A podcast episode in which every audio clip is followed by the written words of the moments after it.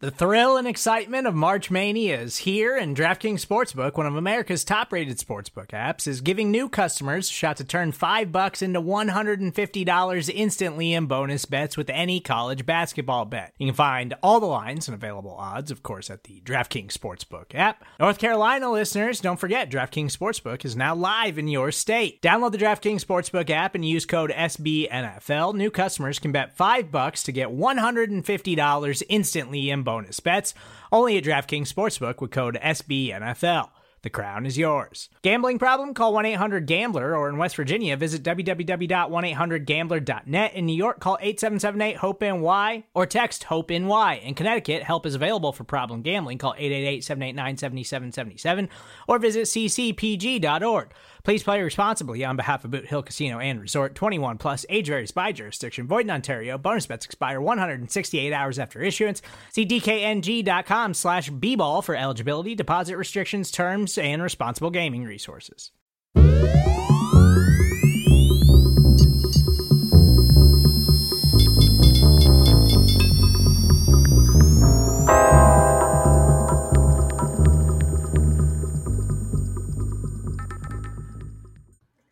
Welcome to Intercepted, where we talk to an enemy fan going into uh, the upcoming Packers game. I'm Justis Mosqueda with Acme Packing Company.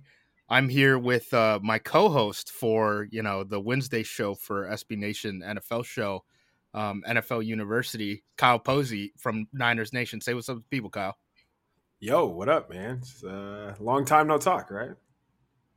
Yeah, we only had like a what a meeting today, a podcast yesterday uh group group chats since like uh what like 2014 or something like that yeah. wow, about man. which should lead us into our bet right yeah so the reason i want to have kyle on is this has already become competitive between he and i um, i'm not nearly probably as optimistic about winning this game as kyle is but we have decided that uh, the loser of this game is going to have to go on to uh, NFL University and read off their worst takes uh, that they've posted on Twitter.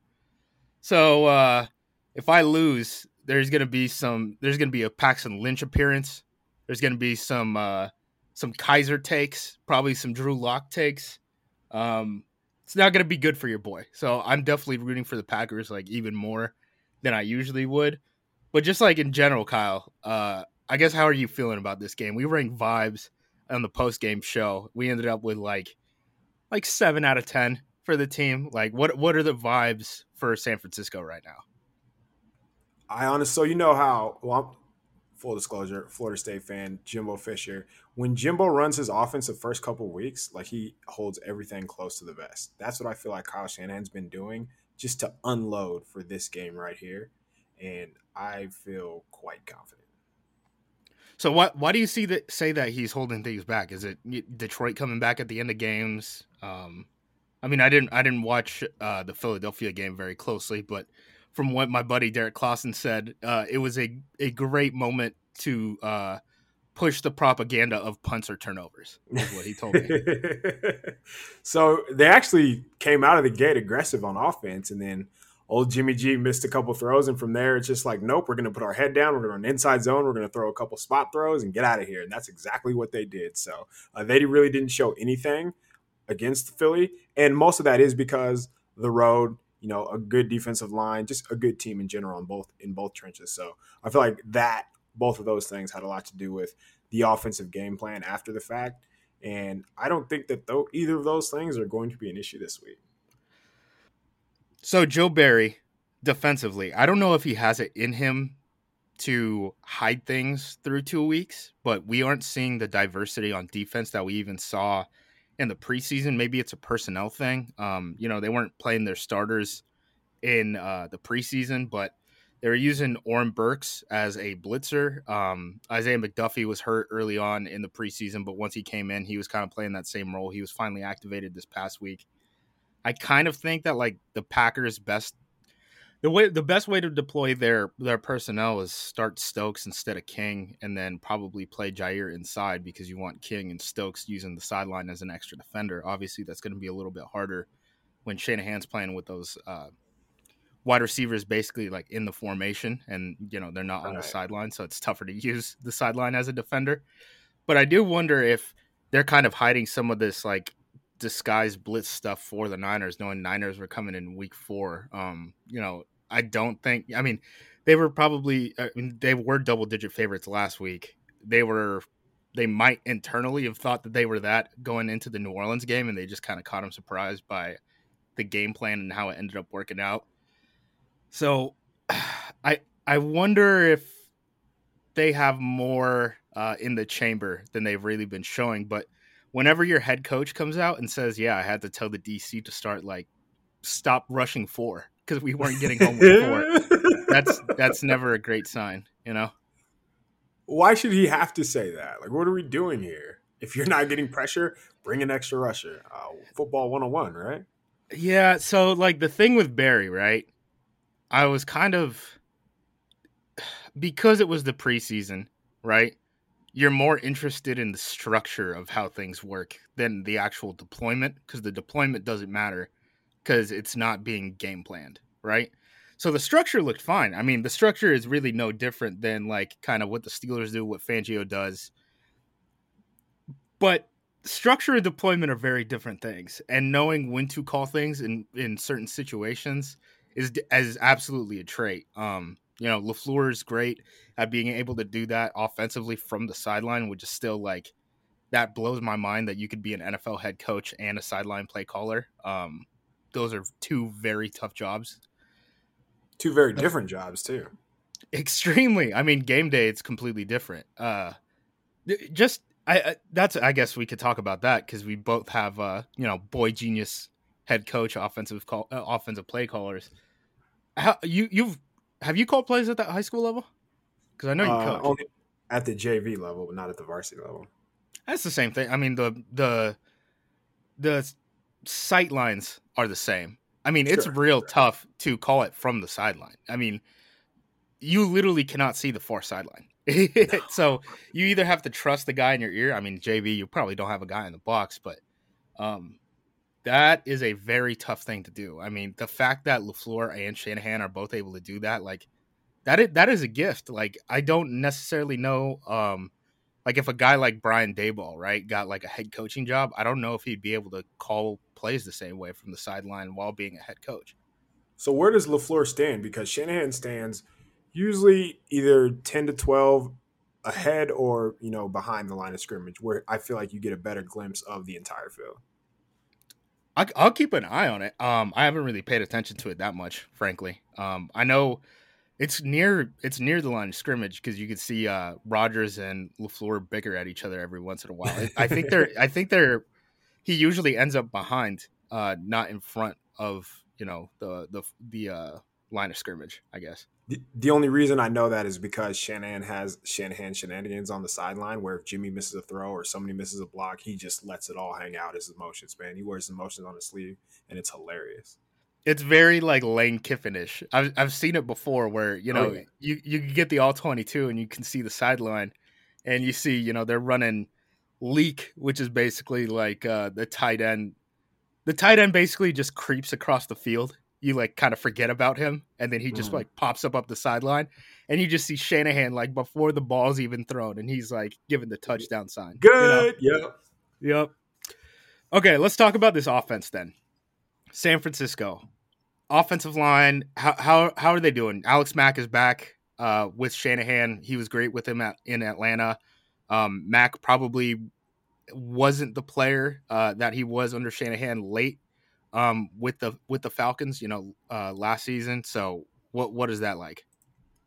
So as far as Mack goes, he's probably not. Yeah, as you mentioned, he's not going to be the same player that people would remember him at his peak. But he's 36, so that's to be expected. Right. I don't think he was brought in here to pancake 300 de- uh, 300 pound defensive tackles. He was brought into so Jimmy stays upright. He was brought in so you know they can scan the field, so they're not having free rushers because that was a big problem last year. And I think you know he's calling protections out. He's he's telling the guard next to him, Daniel Brunskill, who is a former AAF player who's you know still really green, so he's helping him out a lot. And Jimmy admitted that he's helping himself out too. So uh, I mean, the real offensive line, um, the gym is Trent Williams, who is unreal. Somehow keeps getting better. I don't know how it's possible. Dude, Uh, it, last year he, he was the best left tackle in football last year. Period. So he's he's better through two games, and I'm not That's exaggerating when I say that. Yeah, he. I don't know if he just if he gets beat or what's going on, but his athleticism, his strength, like he knows all the tricks and the trades of playing offensive line. He has a couple go to moves that defensive line is still yet to figure out. He works really well in tandem with the guy next to him, Laken Tomlinson, and essentially George Kittle's an extra offensive lineman. I don't know if you said you didn't get a chance to watch the Eagles, but uh, he's taking edge defenders one on one and he's burying them. It's it's pretty crazy. So uh, the rushing lanes are there, and they're also giving Jimmy G you know a nice clean pocket. So no complaints from the offensive line. That was a little bit of worry coming in just because didn't know what to expect, but they are playing very well up front. Can you say the same about the Packers pass rush? we uh you know they're the last sackless defense in the NFL, and they also don't rush the passer well. You know, That's tough, man. uh, they got they got one team sack because Jared Goff's small hands couldn't handle a wet ball, so he dropped it on the ground and then covered it. Um, they didn't even give Rashan Gary the credit for it. Uh, Rashan Gary basically did a bull rush and then like was roughly in the vicinity of Jared Goff, Oh, but they didn't man. they didn't credit him with it. So they got a team sack, but a player has not registered a sack for the Packers. Uh, zero tackles for losses, two games into the NFL season. Not a great start. Um, it's definitely more of a, like a uh, defensive end than nose tackle issue. Obviously, Kenny Clark is a, still a very good football player. Problem is he's getting double teamed a lot. Um, you know, Dean Lowry, Kingsley Keke, Tyler Lancaster, Tedarrell Slaton um, are the other guys on the defensive line because they haven't activated uh, UDFA, uh, rookie UDFA, Jack Heflin, who they probably should start adding into the rotation because you need more than five defensive tackles when you're going to play a bunch of base three four. Um, so yeah, I mean, I I definitely worry that about that a little bit. I guess the big thing that I would say is like, uh, how about those running backs? Are you going to be able to take advantage? Are you going to be able to take advantage of these these run lanes? Because I know what Mitchell's a little banged up. I know Juszczyk went down during the game, and then I think he came back. Hasty's banged up. You guys just picked up Trent Cannon from uh, waivers off of Baltimore. He actually got into games for Baltimore. And then you guys uh, picked up Jacques Patrick, my boy, Hey. your boy. You're from you're a Florida State fan, right? So got, got Chris Thompson too. yeah, we've we've both seen them. So um Jacques Patrick was in the XFL. Um I think he deserves another shot in the league. He's a good inside runner, but you know, in this outside outside zone scheme, I don't necessarily see how he's kind of built to uh take advantage of Green Bay, you know. So you mentioned Hasty. He's out. He has a high ankle sprain. Elijah Mitchell has a shoulder that Shanahan said was worse than a stinger. He was not at practice on Thursday. He's probably not going to play. Trey Sermon in the concussion protocol, but he's he has been practicing with a blue non-contact jersey. He's probably going to be the bell cow. He's going to be the guy who carries the ball. I imagine it's going to be him, on Johnson, and maybe um, Trent Cannon or one of the practice squad guys that they just signed up, like Patrick. But I think it's going to be a lot of Sermon. And I actually think he's going to go off this game. I think he's he's a lot better than you know since he was a healthy scratch, and since he just really hasn't played. People are kind of down on him and saying he's a bust, he's this, he's that. But I think you know Shanahan was just challenging him pretty much, and the same with Brandon Aiyuk. So I do think they will be able to take advantage. And oddly enough, even though you know Elijah Mitchell had rushed for over hundred yards in the first game, uh, most of that came on that 30, 38 yard touchdown. But he he's leaving a lot of meat on the bone. There are I don't want to be the screenshot guy on Twitter that posts like um, holes here, but he definitely has. Uh, I would say three runs last game where if it was Raheem Mostert, I felt like he would have scored on those plays. So um, it, there is no doubt that the running game will improve. And I honestly think it could be as simple as putting a different running back in there who is just more patient and, you know, finds the cutback, doesn't run into the line of, you know, the backs of his offensive line full speed with his eyes down. And that's going to be the biggest difference, I think. So um, I really think they're going to have some success on the ground. Trey's interesting because you can run a lot of a lot more gap stuff with him, Right. I think, Which they have, which they stuff. do. Right, exactly. I mean, they have a tough offensive line. I mean, Alex Mack's been in this system before. Trent Williams on down blocks, that's not fun. I mean, that's Nope. really I, I think that's where the difference between like Trent Williams and even like David Bakhtiari come in.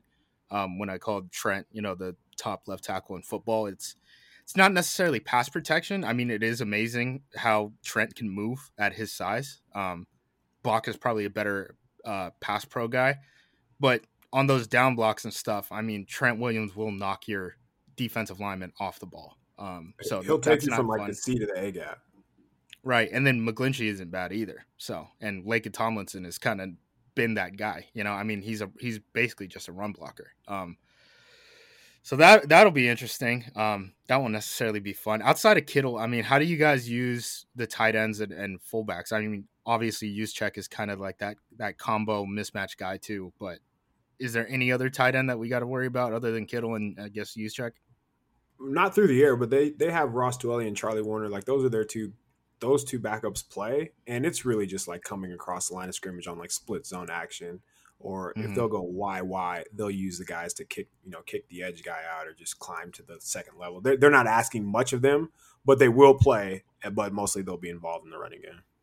For uh, Packers fans, I guess the reflection of that on the Packers roster would be like uh, Josiah DeGuara or I guess even um, what's his name Dominique Dafney uh, they kind of use them as like smaller tight ends who can like move across the formation, find a way to get involved in the blocking game some way.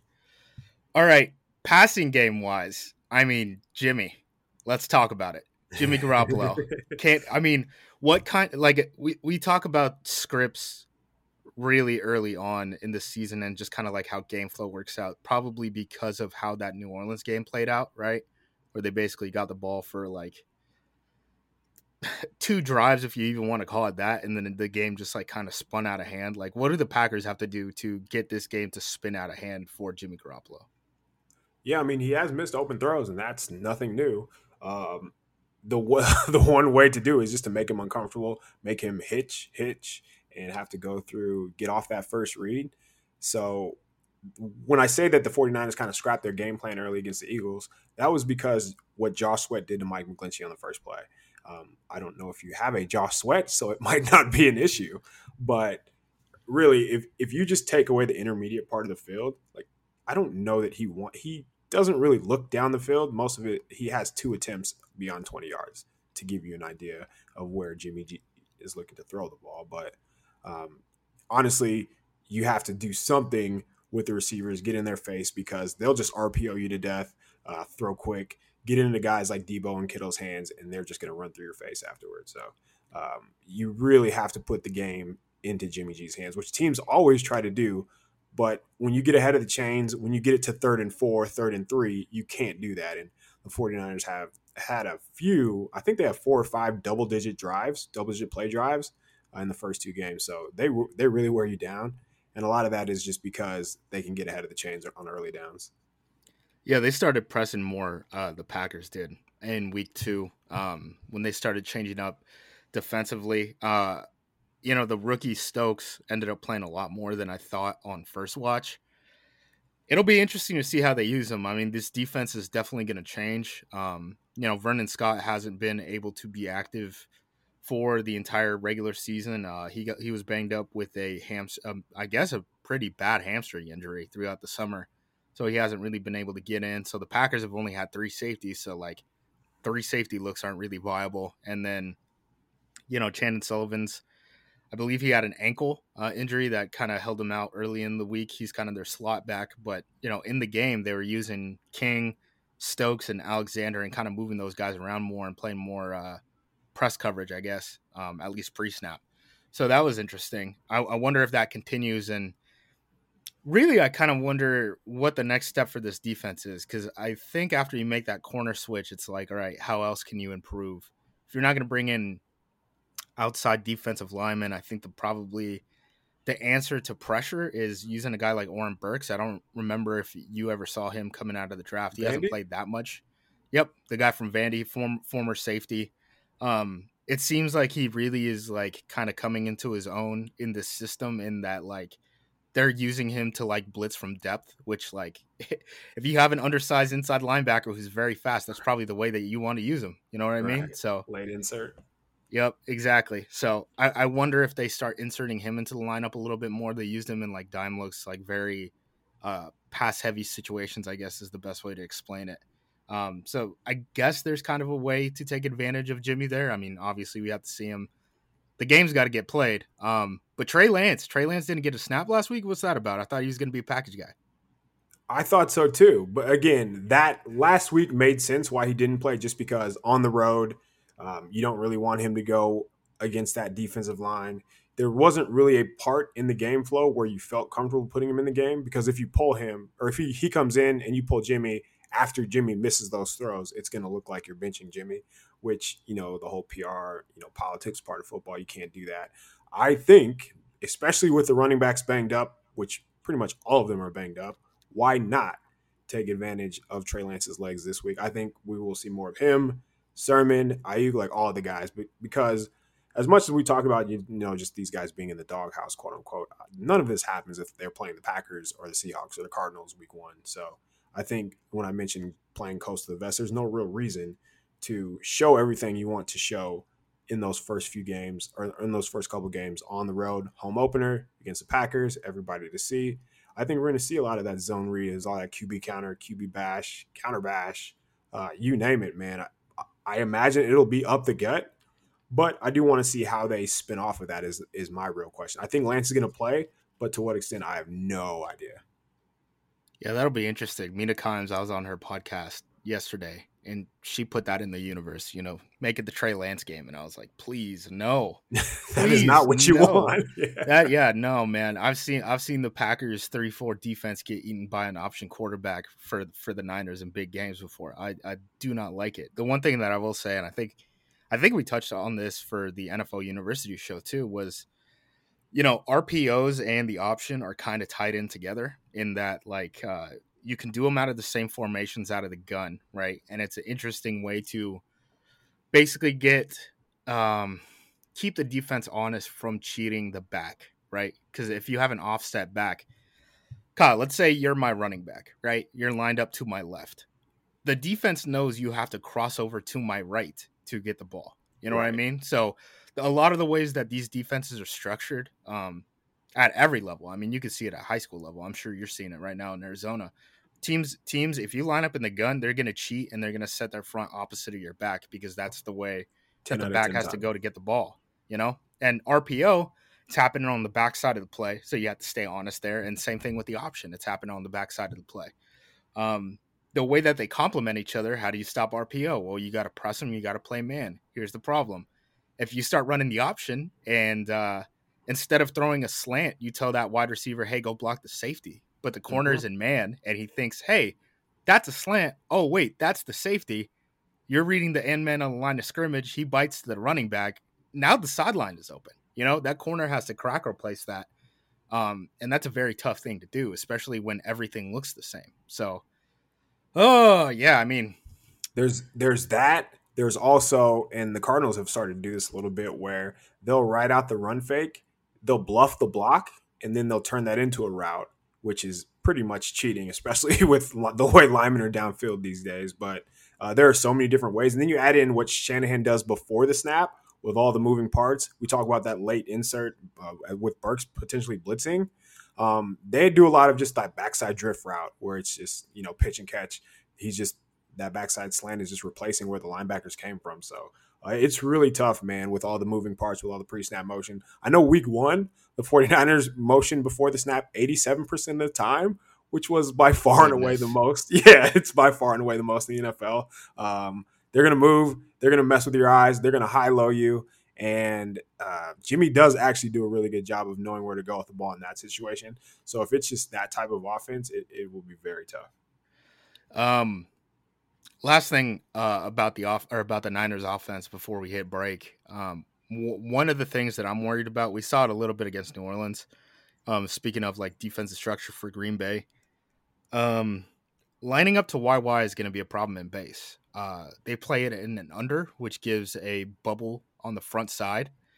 The Saints took advantage of it. The Lions really didn't. Um, I don't think that the Saints necessarily had the offensive line that even the Lions had um, in terms of just like pure pure talent, but they definitely were more creative. I think the problem that you're going to get into against the Niners is their offensive line is probably on par with with the Saints in general, if not better, and their play caller is just as creative. So I wouldn't be surprised if you end up getting. Uh, and when I say why why, I mean uh, basically uh, two tight ends lined up right next to each other. Um, the reason that presents a problem is because the cornerback then has to fit on the outside edge, essentially. So he's basically kind of like almost like a defensive end in the run fit. Um, yeah. There's a lot of interesting things uh, that teams can do doing that, especially you know, you know what what if we option him? Then then who's outside of him? You know, th- those kind of problems kind of present. Um, and Shanahan definitely runs that stuff. And when those YY guys are Kittle and uh, Juszczyk, and you can pass out of it as well as run out of it, and you can kind of get into it into the option game with Trey Lance. That it's a lot of problems to solve for. That's a lot so of problems to solve for, man. Yeah. And then by by the cornerback walking up, you essentially can control what you want to do as far as passing behind him or just to that side of the ball too. So you can do so much with that out of that formation. I love it. Yeah, nub stuff, YY stuff. Nub is just like one tight end by himself, but no one outside of him. It, it creates a short, short edge. That's basically what it does. Um, all right, we're going to take a break. And then when we come back to break, we'll talk about the San Francisco 49ers defense. When you need mealtime inspiration, it's worth shopping Kroger, where you'll find over 30,000 mouthwatering choices that excite your inner foodie. And no matter what tasty choice you make, you'll enjoy our everyday low prices, plus extra ways to save, like digital coupons worth over $600 each week. You can also save up to $1 off per gallon at the pump with fuel points. More savings and more inspiring flavors make shopping Kroger worth it every time. Kroger, fresh for everyone. Fuel restrictions apply. All right, and we're back with Kyle Posey from Niners Nation. So let's talk about this defense for a little bit. Through two weeks of the season, who are kind of the breakout guys for the 49ers? So I don't think people are aware of how good their safeties are. They're not really breakout because they're veterans and they've been in the league for a while, but they ask a lot from their safeties, whether it's being one on one, carrying three down the field, or fitting the run, playing on the line of scrimmage sometimes uh, for Jimmy Ward, they'll just walk him down in the slot and say, "Hey, take this dude. You got him." And he's very good at all of those things, and so is Jaquiski Tartt. So I would say both of the safeties have been very, very good this year. Um, your guy, Deommodore Lenoir, um, looks like Let's go Ducks, baby. He, uh, I didn't know that he could run, so I know he ran fast, but he did give up a 91 yarder last week, but it was really just him falling asleep, and I don't think he expected that route. He looks like he can cover too. So one of the big questions coming in was the secondary. Obviously, no Jason Verrett. Emmanuel Moseley was the other starter. He's been in and out of the lineup. Uh, he has practiced all week, but I think it's going to come down to Lenoir if he can make plays because there will be a bullseye on his back.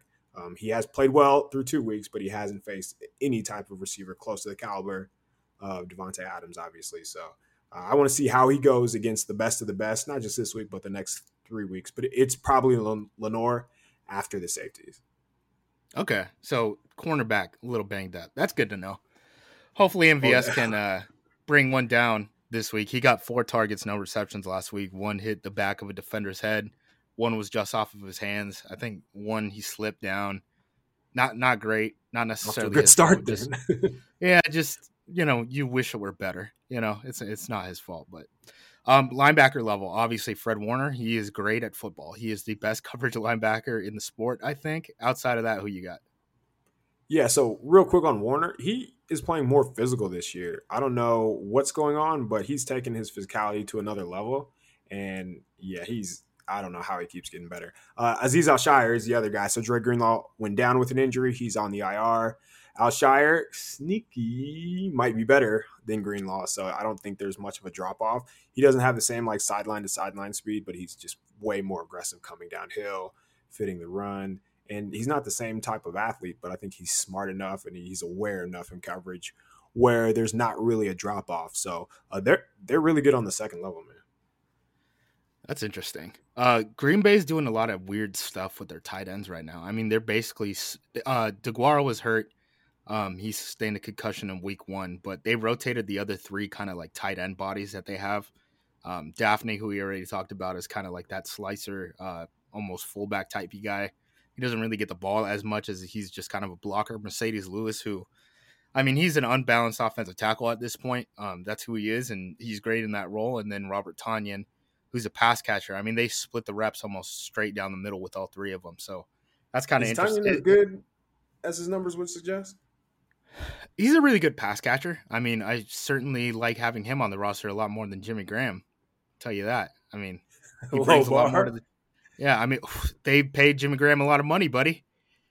they sure did. uh, yeah. Um, really, the question that I have on the Packers offense is, uh, I guess the guard positions. I mean, Josh Myers is a rookie center. He's been doing pretty solid. Billy Turner's held his own, which is kind of all you can ask from him. Um, Elgton Jenkins is doing very well at left tackle. He got beat a couple of times, but for a guard kicking outside and a guy who plays all five positions, he's doing about as good as you could ever ask for. Lucas Patrick had a concussion that happened literally the last play of week one. Um, he was active for last game, missed a couple missed a couple practices.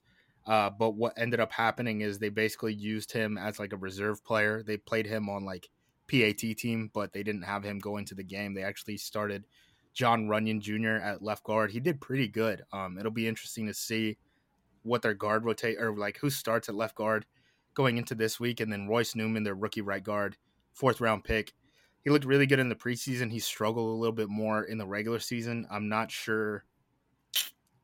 Really, uh, if Patrick or Newman should be starting, I guess is more of the question because I think Runyan proved enough that he should be playing, but I guess we'll see. You know, whenever Elgton Jenkins comes in, I think it's probably going to be Jenkins and Ryan at guard, and then Patrick and Newman will come off the bench. But I guess we'll have to see when when Box healthy. Um, the defensive line for the San Francisco 49ers, goodness gracious, do you?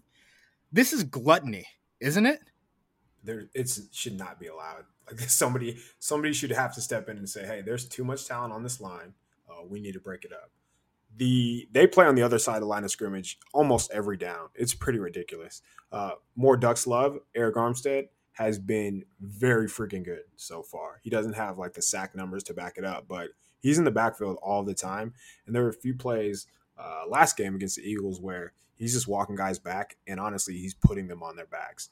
And then you get to passing down. So you went on first down, you went on second down, you get into third and long situations, and then they go uh, let's say they put Arden Key on the edge, and next to him will be Dee Ford lined up on the outside shoulder of the tackle, and next to him will be this guy named Nick Bosa, and he is going to go against your right guard, and there is nobody who can help him, and that's when it's good night. Um, when they get when they get teams into obvious passing downs, that's when DeMeco Ryans gets creative and gets crazy, and he's just pretty much going to say, "I'm going to bring five. He's going to walk Warner up, and they're just going to come at you. Everybody gets a one on one, and you just if the quarterback had obviously not this week, but if the quarterback is just a little shaky at all, then there's just not much they can do. But the front is just really ridiculous as far as winning one on one, playing on the other side of the line of scrimmage, and just winning. It's tough, man. I mean, Arik Armstead at this point looks like he's going to have like a Cam Heyward type of career. I pro- I think that's probably the best comparison for him for like an established vet in the league. Not that like Armstead hasn't been in the league since 2015, but I don't think people really know him as a brand, I guess. Nick right. Bosa, I mean, at some point he's going to be the highest paid defensive player in the sports history. Um, that that's coming up the pike. Dee Ford, obviously, a good pass rusher. Sam, Samson Ebukam, quietly a good pass rusher. J- uh, Javon Kinlaw, he was the best pass rusher, pass rushing defensive tackle in the 2020 draft class. Kentavius Street is kind of like a what does he even play for you guys? Because he was kind of like a hybrid end tackle, but he could get after the quarterback too. Yeah, so he plays a little bit of one, a little bit of three. Uh, he mixes. He pretty much subs in for Kinlaw. It, between Kinlaw, DJ Jones, and Street, like there's so much strength there. Yeah, DJ Jones can get after the quarterback too. He's explosive off the ball. That's if you if you didn't know any better last week, the two best players on the line were Armstead and Jones. Like Jones was throwing dudes out of the way, arm over. Uh, he is he's so good. I don't, I don't even have words to describe how good he is. There aren't stats to back this up, but I would confidently say that he was he's probably up there in your favorite pass rush win rate stat. the shoulder pad chips. they've, they've, never been wrong before. Uh, I talked to, uh, I think the second highest graded guy is uh, the nose tackle from Jacksonville, who our buddy Eric Stoner I was texting him and he was like, dude, this nose tackle is the worst player I've ever seen. I looked up like two I, I looked up like uh two minutes later because I was I was bullying Mina Kimes about the Packers run stop win rate because they were ranked like fourth in the league, even though they don't have a single tackle for loss. So I I sent it to him. It was the same guy, and he goes, "The number two guy on their list was literally benched last week." So, Yikes. I don't know, guys. I think uh, measuring football talent through shoulder pad chips is kind of bad process. Might not work, huh? Yeah, I think there's some limitations there. Not not to say that they're doing it. I mean, ESPN probably told them do the best that you can. We're just trying to make hashtag content. It, it's probably not the content creator's fault, but uh, we're we're probably gonna have to do a little little better than that, guys. So I'm actually more worried about this San Francisco defensive line than I am of the offense, just because of how you guys deployed uh, you know Jimmy Garoppolo and Trey Lance last week because I'm not really that worried about Jimmy. Is no, and, and I can. You, well, you have no reason to be based on what you've seen so far. So yeah, that's for sure fair. But if we get back to the defensive line, I don't think they've played as well as they could have, which is pretty crazy to say. I think that you know we're in a situation, especially you know home crowd. They the defense in 2019 lived off the home crowd. Like they every it seemed like every third down before the snap, you know, they're jumping up and down, waving up and down the, to get the crowd going up. And when that happens, man, they feed off each other. So uh, I, I'm interested to see who all plays or how much they play. Javon Kinlaw played 72% of the snaps last week, which was a ton. I don't really think he was over 60 last year at all. But if that's a lot for them, a defensive tackle. I mean, those uh, it's boys. a ton so he's playing like the one a lot of times too. So he's having to hold his point against the double teams. Uh, that's not easy. It's not an easy ask at all. So, um, but he played at a high level. So why not leave him out there if he's going to be playing like that? Yeah, that's more than fair. I, I just, I'm not buying it, man. I'm not, I'm not buying the hey, they're they're not playing as good as uh as they probably should be. Just you know, don't worry about them. I'd be freaked out every night if I'm Matt LaFleur. Oh I'm, no, no, I'm no, like three hours of sleep. to be clear, I'm saying they're going to be better than they have been. I think right. this is more of a coming out type of party to show people who they are. I, I really think you know players feed off of that when you know whether it's numbers, whether it's not having a home game, whether it's playing on a primetime game that they know all eyes will be on them, so they're going to want to show out.